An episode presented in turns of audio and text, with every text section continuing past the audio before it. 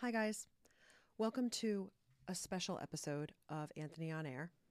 I'll be your host tonight. For those of you who don't know, my name is Erin C. I'm married to Frankie C. And the reason that I'm doing this is because today there may have been an enormous breakthrough on a very old case from 2007. And when I say maybe, I mean because we're not sure yet.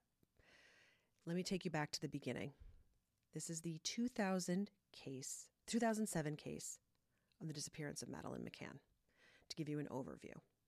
Now, Madeleine McCann was a three year old girl from Leicester, England, on vacation with her family, which consisted of her parents, Gerry and Kate McCann, and her younger siblings, twins, who were two years old.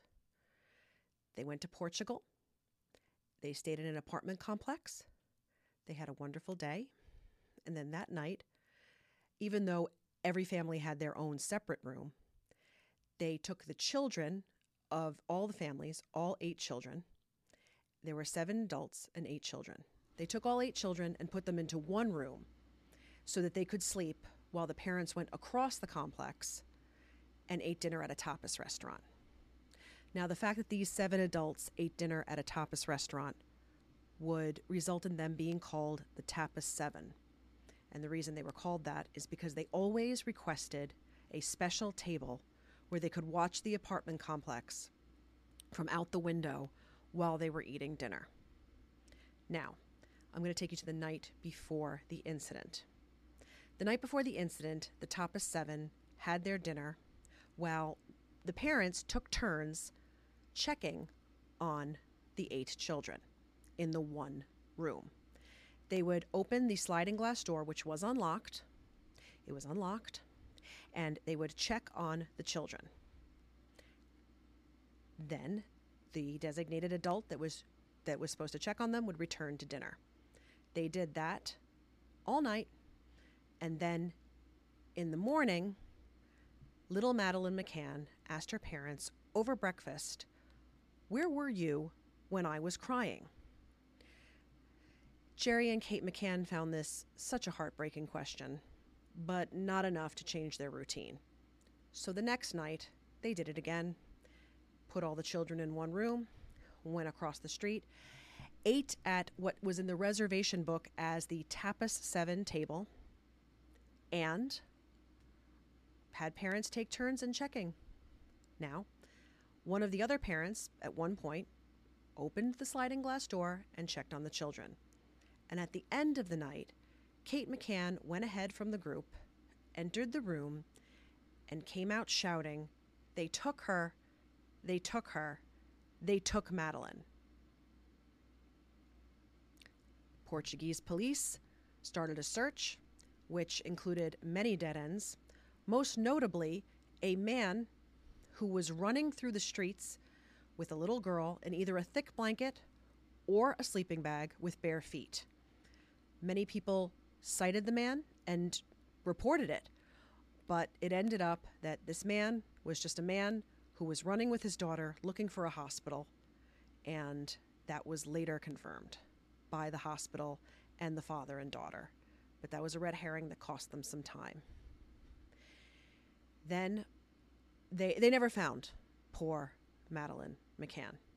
Her parents returned home to England, the other families returned home, but not before being questioned by the Portuguese police.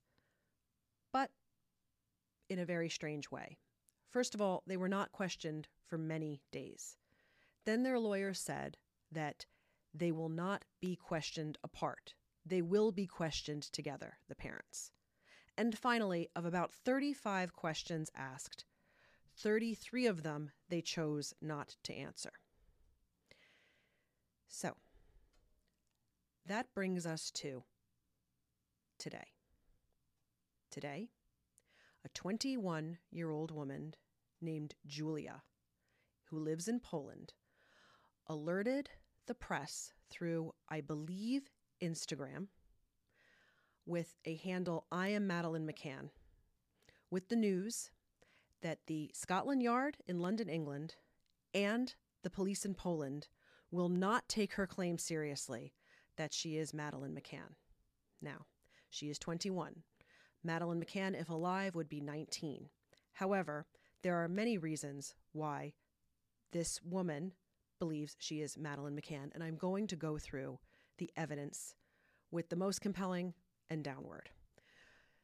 First, her eye. Madeleine McCann had a defect in her eye that connected the pupil to the sclera.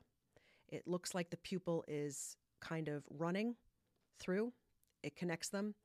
From what I've learned, there's a vision defect usually associated with this where you can't look down with if you have that in your eye, you can't see down below you what's happening below you. But that is not confirmed if Julia has that or if Madeleine had that. They're usually linked, but again, no confirmation if either has them. That uh, Madeleine McCann had it in her eye, and this woman, Julia, has it in the exact same spot. There's also a dimple that Julia has that is on her face that is in the same place as Madeleine had when she was younger. Also, this woman Julia, despite being 21, where Madeleine would be 20, would Madeleine would be 19, has no medical records of before kindergarten. She has no birth certificate, and her mother refuses to produce pictures of her when she's younger than kindergarten or pictures of her mother while she's pregnant. This girl, Julia's kindergarten teacher, said that she came in in the middle of the year while the mother insists she started at the beginning of the year with the rest of the children. And the kindergarten teacher said she had many panic attacks and much anxiety. And there is even one report of her saying she wanted to go back to the big white building. And if you look at pictures of the complex back in Portugal, it is big and white.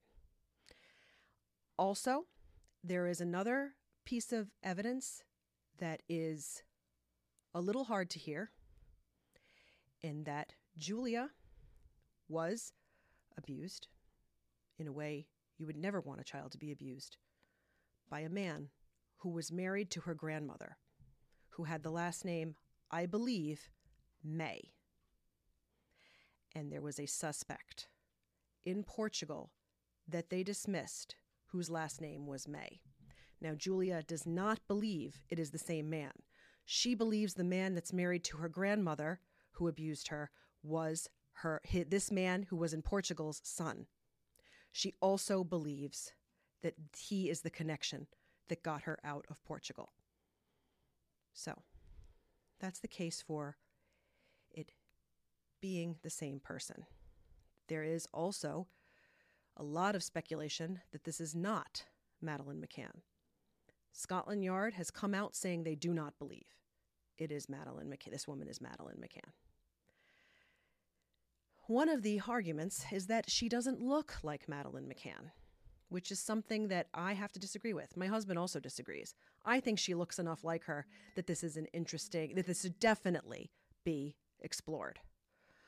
Also, there are many children who do not look the way they do when they're adults.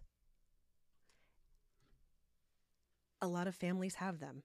In fact, Frank's family does. You've heard Millhouse mentioned. Well, Millhouse is does not look the way he did when he was a child. I talked about this with him beforehand. He said it was okay to say, but he doesn't look like he did when he was a child. When I saw pictures of him as a child, I said to Frank, Who is this? And he said, Mike.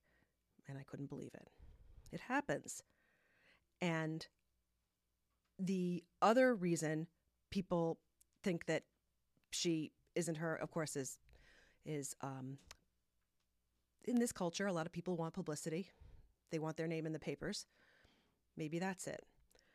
But the darkest reason people believe, some people, some people believe is because many people, myself included, until tonight, I'm not until tonight, what I'm trying to say is many people, myself included, were of the opinion, just the opinion, that Madeleine McCann is no longer with us.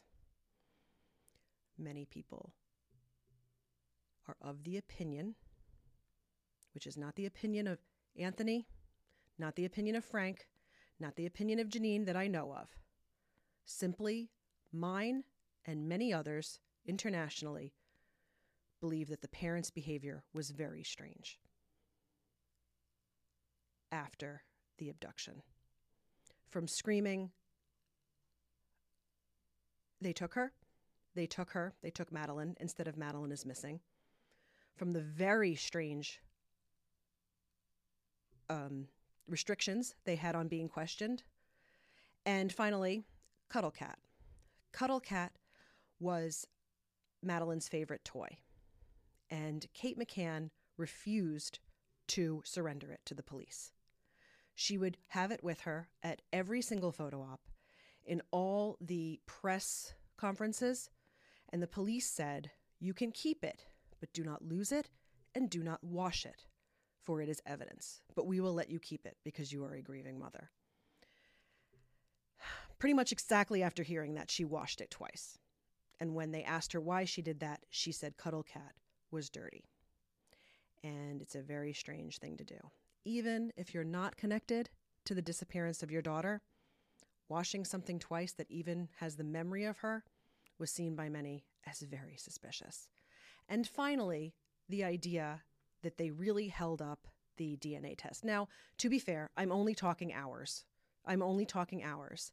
But they were very, they were not as forthcoming as people would expect if a woman says, I'm your daughter. Most people see it as, I would want that woman tested right away but there was a hesitancy on their part when they really had nothing to lose, except for maybe hope. But one reason why you wouldn't want to waste time testing a woman who claims she's your daughter, in my opinion, is that you know it's not her. You have it on your own authority. But even though I believed that in the bottom of my brain and my heart, I would be happy. I would be so happy to be wrong. I am hoping this woman is who she believes she is. I'm hoping. I could be wrong, but I'm hoping that I can say, Kate and Gerry, I was wrong about you. Congratulations on getting your daughter back. I'm hoping I can say that. I want to thank Anthony for letting me on the show. And I want to thank uh, Stephanie Harlow and Derek Lavasser, but mostly Stephanie Harlow, for their research on this, which I have gleaned from. And I want to thank you guys for letting me do this. Let us know in the comments what you think and enjoy your night.